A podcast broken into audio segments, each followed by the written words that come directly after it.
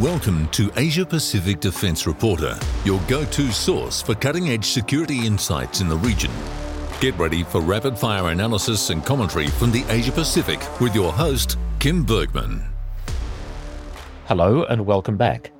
I've been promising to chat about the Hunter class frigate program for a while, and uh, we'll do it today, though fairly briefly because there are a couple of other topics that I think are worth canvassing as well. I was originally going to try and be as unemotional about this as I could, but when it comes to the selection of the Type 26 design for the Hunter class frigate program, I and a few other journalists feel a little bit used in this exercise, and I'll shortly explain why. Now, the background was that the competition was between a modified Hobart class air warfare destroyer, an Italian frigate called FREMM, F R E M M, and the Type 26 from the UK. Now, my early thinking was really related, or everything was related around the Hobart class because it was in production or had just narrowly gone out of production. The Type 26 was not really in the running because around 2015, 2016, it was still very much a paper concept and wasn't under contract. And the FREMM, the FREMM was an interesting concept, but I thought, on the one hand, if you're going to go for an existing design, then the Hobart class is the logical one. If you're going to go for a new high risk thing, then the Type 26 would be the one to go for. And that's no disrespect to the FREMM, that was just my perspective on things. The advantage that the Hobart class had seemed to disappear in 2018 when BAE Systems started cutting steel for the first Type 26 in Glasgow. The ship was imaginatively named HMS Glasgow. There you go. And that was kind of a game changer because that design went from being a theoretical construct to being an actual physical construct. And so, in my mind, the two horse race then became one of between the Hobart class and the Type 26.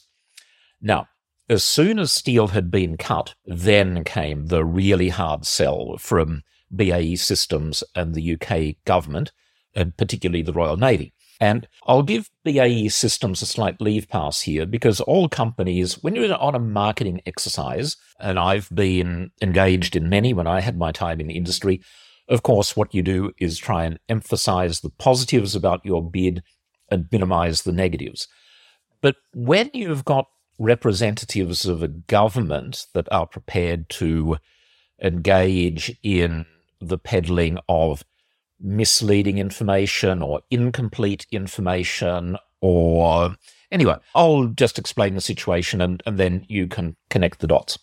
Now the three big issues for me where i felt that we were given an incorrect picture were firstly the maturity of the type 26 design the Royal Navy insisted, I'm talking officially, I'm not talking like, you know, a beer after hours, I'm talking about official presentations given not only to journalists, but also members of the Royal Australian Navy and the Australian government. Maturity of design.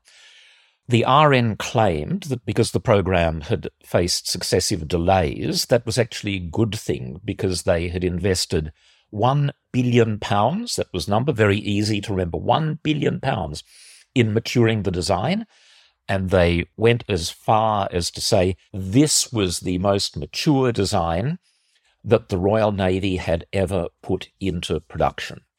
Now, I will observe that was simply not true. And by the way, I'll expand on all of these points in a future episode. I can't do everything in one go. The topic is just too big. The second point of exaggeration or incorrect information was the existence of a digital virtual twin of the type 26, where it was explained to all of us that all of the Australian specific changes, of which there were many, particularly the radar suite, a different helicopter, all of that sort of stuff, that it was going to be simplicity itself to incorporate all of these changes because with the existence of the virtual twin ship, it was a matter of just going to a computer and doing a mouse click and drag to shift stuff around. Now, that was not only just a sort of grotesque exaggeration of reality, it was a complete distortion of reality because it turns out that the virtual twin ship certainly didn't exist at the time. And to be honest, I'm not sure that it even exists now because I keep on hearing reference to the virtual twin being populated. Was that my misunderstanding? Mm, I'm sure that was part of it.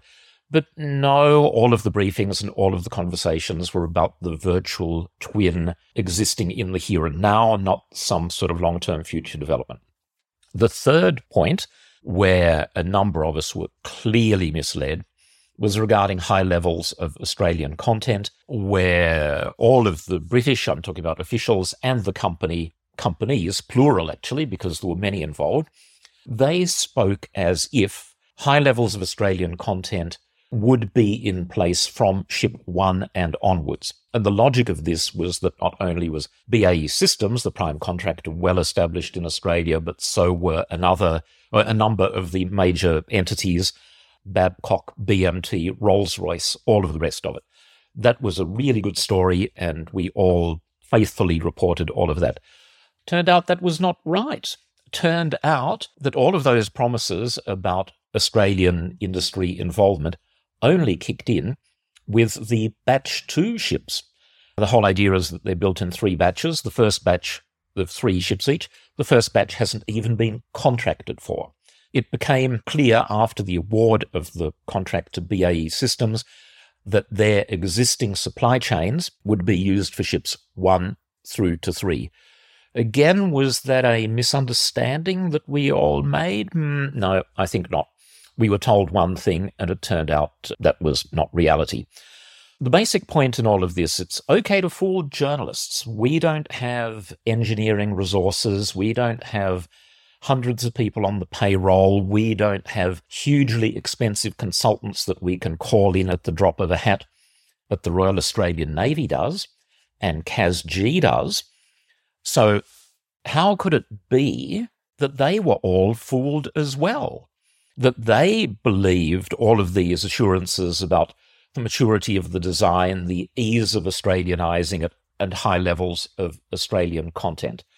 I just don't get that. Now, decisions not made based on what journalists say or write, but the media does play a role. And collectively, we made life, to my retrospective shame, as easy as we possibly could for the British and BAE systems because we assumed that all of this information was being given to us in good faith. And I now seriously question whether that was the case. I think this sets a terrible precedent for AUKUS and the prospect of acquiring a nuclear powered submarine designed and initially purchased from Britain. But that's so far in the future, it's probably not worth stressing about. Now, I also note in the news, hasn't received much coverage, the Green Senator David Shoebridge has recommended that the new National Anti Corruption Commission have a look at the award of the Hunter class frigate program to BAE Systems. Do I think that it was a corrupt deal? No, not at all. I see no evidence of that sort of high level financial manipulation taking place. I think that what we saw was just an unfortunate case of groupthink and an unfortunate case of taking so much of what Britain had to say on trust without thoroughly examining it. And that's on RAN and that's on CASG. They can't just brush this off saying that, oh, the design was not as mature as we were led to believe. It's their responsibility to double check all of this sort of stuff. Now, do I think that there's scope for corruption in defence contracting? I can't rule it out, but I very much suspect that if any of this stuff occurs, it's at a sort of lower level. It's with consulting work and smaller IT contracts and all of that sort of stuff. And I'll relate one unsavory episode from my own career where I was actually in industry. I wasn't even working as a journalist, but I was leaked some information from within defence in the hope that I would pass it on to a couple of journalists, which I did. They then promptly ignored it. I've no idea why. Anyway, this was uh, documents from a government business enterprise heavily involved in defense contracting. You can probably figure out which organization it is. I'm just not going to name them. And I noticed that the information that I was sent was a record of a lot of their so-called minor expenses for the, for whatever financial year it was somewhere in the 2005 to 2010 period.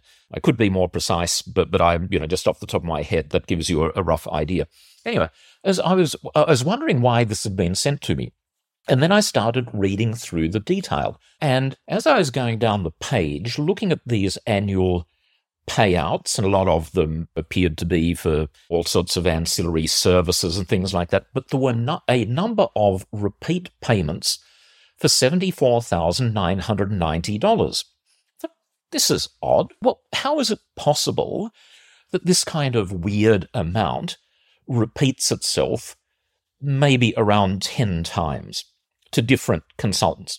When I did a little bit more due diligence, I discovered that pretty much all 10 of these people were ex Navy officers of some seniority.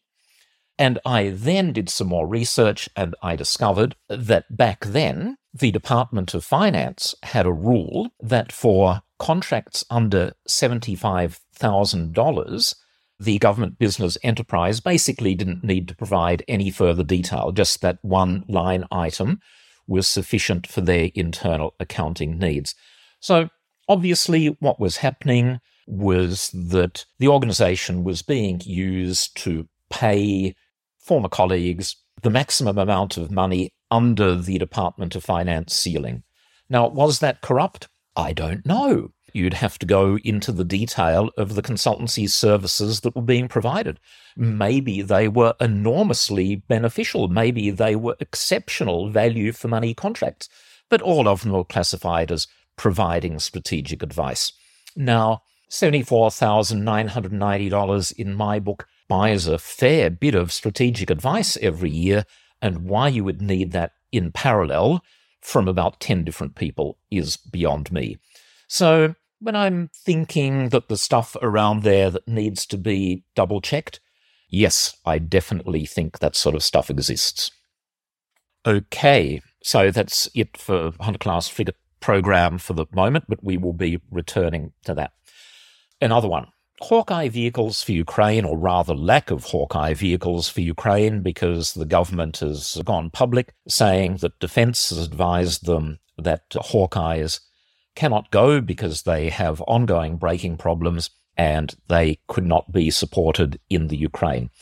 Let me, I'm not sure that I'm allowed to swear, even though this is my own podcast. I'll have to check with Marilyn, the publisher. Marilyn runs this place with a rod of iron, but I'll have to get a ruling for future episodes. I'll just say that that stuff coming from defense is pure BS. First of all, on the braking issue, ABS brakes, that is purely an issue so that the Hawkeis can be registered to be driven on Australian roads. It's a regulatory matter, it's not a technical matter. Every time the vehicles go off road, be it in Australia or the Ukraine, the ABS system is disconnected anyway. So that's just a complete non starter. That is the worst, most feeble excuse that I think I've ever heard. The second one that the Hawkeis could not be supported in Ukraine. That's, you know, there's a little bit of room for conjecture there, but I also don't believe it.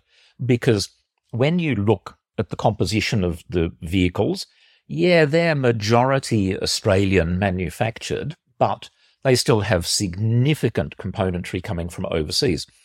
The engines are from Austria, from Steyr. Thales bought the company. The transmissions are from ZF, the German manufacturer. The add-on armor comes from the Israeli company Plassan, and there are a number of specialized components that come from the US.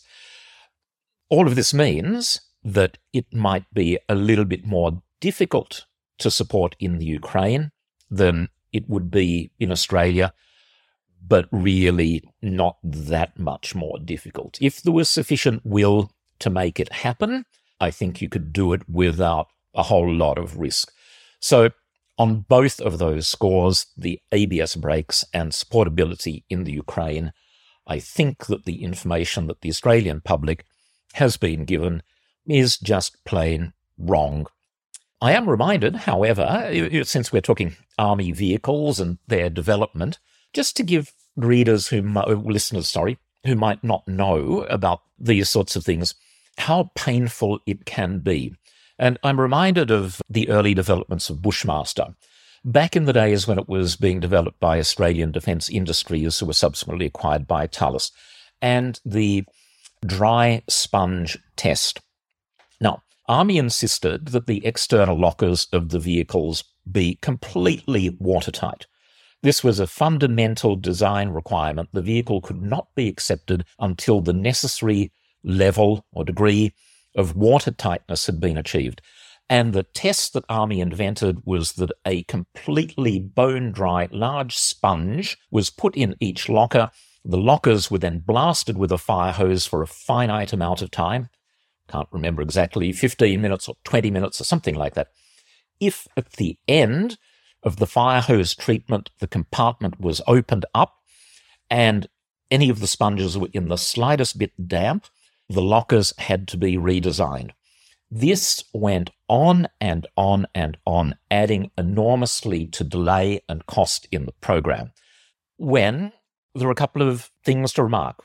When the Bushmasters go off road, pretty much the first thing that gets bashed are the lockers on the sides, and they lose their waterproof integrity. Secondly, what's wrong with just putting your kit in a plastic bag first and then putting it in the locker? But no, because Army were just so that they wanted these waterproof lockers, it really caused big problems for the program. I just use that as an illustration of just how plain silly it can get. Now, I'm going to conclude again on another one of my favorite topics, the SURTASS towed array. Last time I said it couldn't get even worse. Guess what? It's even worse. Defense have come back to me with a little bit more information confirming that the request for information process that I referred to previously was for C5012, and also that there is some sort of AUKUS connection, but they won't state what it is. The new information I have found out that at least one Australian company, when they responded to the RFI, as well as putting in a lot of the generic information that they were asked for, also used the opportunity to put in a very detailed proposal about how Australian industry could develop and build and field a product extremely similar to SURTASS. So I know that defense had that volume of information when they made the decision to instead go to the United States and pay $309 million to buy it from an American company. So previously, I thought that the decision was based on kind of a willful ignorance that they just went, oh, okay, none of these RFI responses has provided enough information for us to feel confident enough to go with an Australian solution. So therefore, we've got no choice but to go with the US. Just doing that would have been completely wrong. It would have been an insufficient investigation into local capabilities. But as I say, it's far worse because they had sitting in front of them a detailed proposal for doing it all here. The other things to mention with this RFI process, none of the companies received any feedback at all from Defence and Navy, none. And there was no further action requested. So when you think about the small number of people in defence necessary to take this decision, we're probably talking about less than 20. A few senior people in Navy, a few senior people in defence, a couple of ministerial advisors, and then presumably at least one minister, either Pat Conroy or Richard Marles, has signed off on this. So this tiny number of people collectively have agreed to transfer $309 million to the United States, effectively gutting the future of the Australian sonar industry. And you have to ask why. But it doesn't stop there. I'm going to conclude with two final points. For the American SURTASS system to work effectively, it needs to be towed behind an ultra quiet ship. You can't just use it off crafts of opportunity and hope to get sensible results. Trust me on this. You can't just get a second-hand ship or an existing Navy craft and tow it and get results. It's got to be, as it is in the US inventory and the Japanese inventory, they're the only two other users of SURTASS. It's got to be towed behind a ship designed specifically for the task. And that is going to cost a lot of money. And finally, it's difficult not to laugh when I get to this last point. It turns out that the US version of SURTASS is obsolete, and the US has already issued a request for information to their industry for a next generation surveillance array. So there we go. Zero Australian content, $309 million to the US for an obsolete product when we could have done it here all by ourselves. Okay, that's it for this week. Goodbye, and thank you for listening. That's today's Asia Pacific Defence Reporter. For more in depth articles, expert opinions, and exclusive interviews, visit AsiaPacificDefenceReporter.com. Stay informed, stay ahead. This is your source for all things defence. Until next time.